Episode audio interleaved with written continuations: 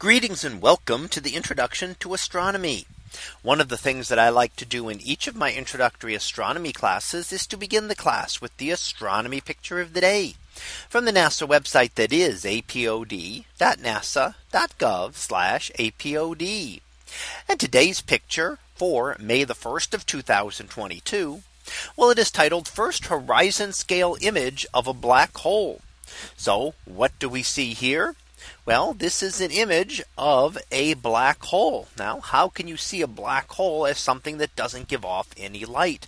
Because the specific definition of a black hole is an object which is whose escape velocity exceeds the speed of light. So what this is is an event horizon image, meaning that we're seeing essentially the central portion of this here.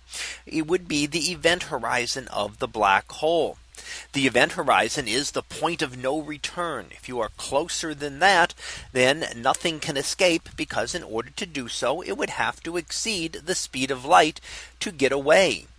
Uh, so, but it but the material we see around the event horizon is actually where a black hole gives off its energy. So as material spirals into the black hole, it can be heated up to millions of degrees, giving off very high energy radiation such as X rays. So that's the material that we see here. Although this is looking at it actually with radio waves and using radio telescopes put together to get images of these central regions. And this is what is called the Event Horizon Telescope.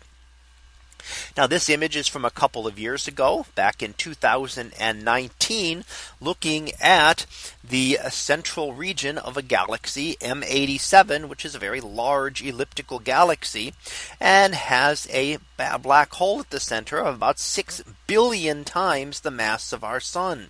That is more than a thousand times larger than the black hole believed to be at the center of our galaxy which has also been worked on being imaged by this same telescope which again is not just a single telescope, but is a bunch of telescopes put together to make these observations. Now they're continuing to make observations and to study more galaxies.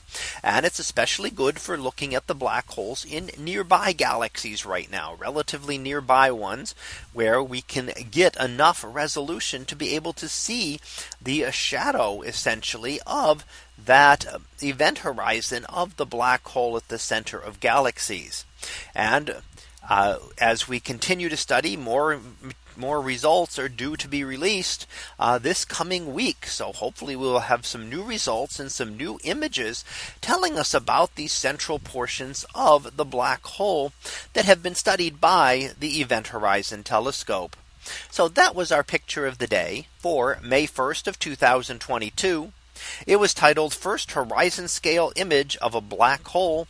We'll be back again tomorrow for the next picture previewed to be Martian Sun. So we'll see what that is about tomorrow. And until then, have a great day, everyone. And I will see you in class.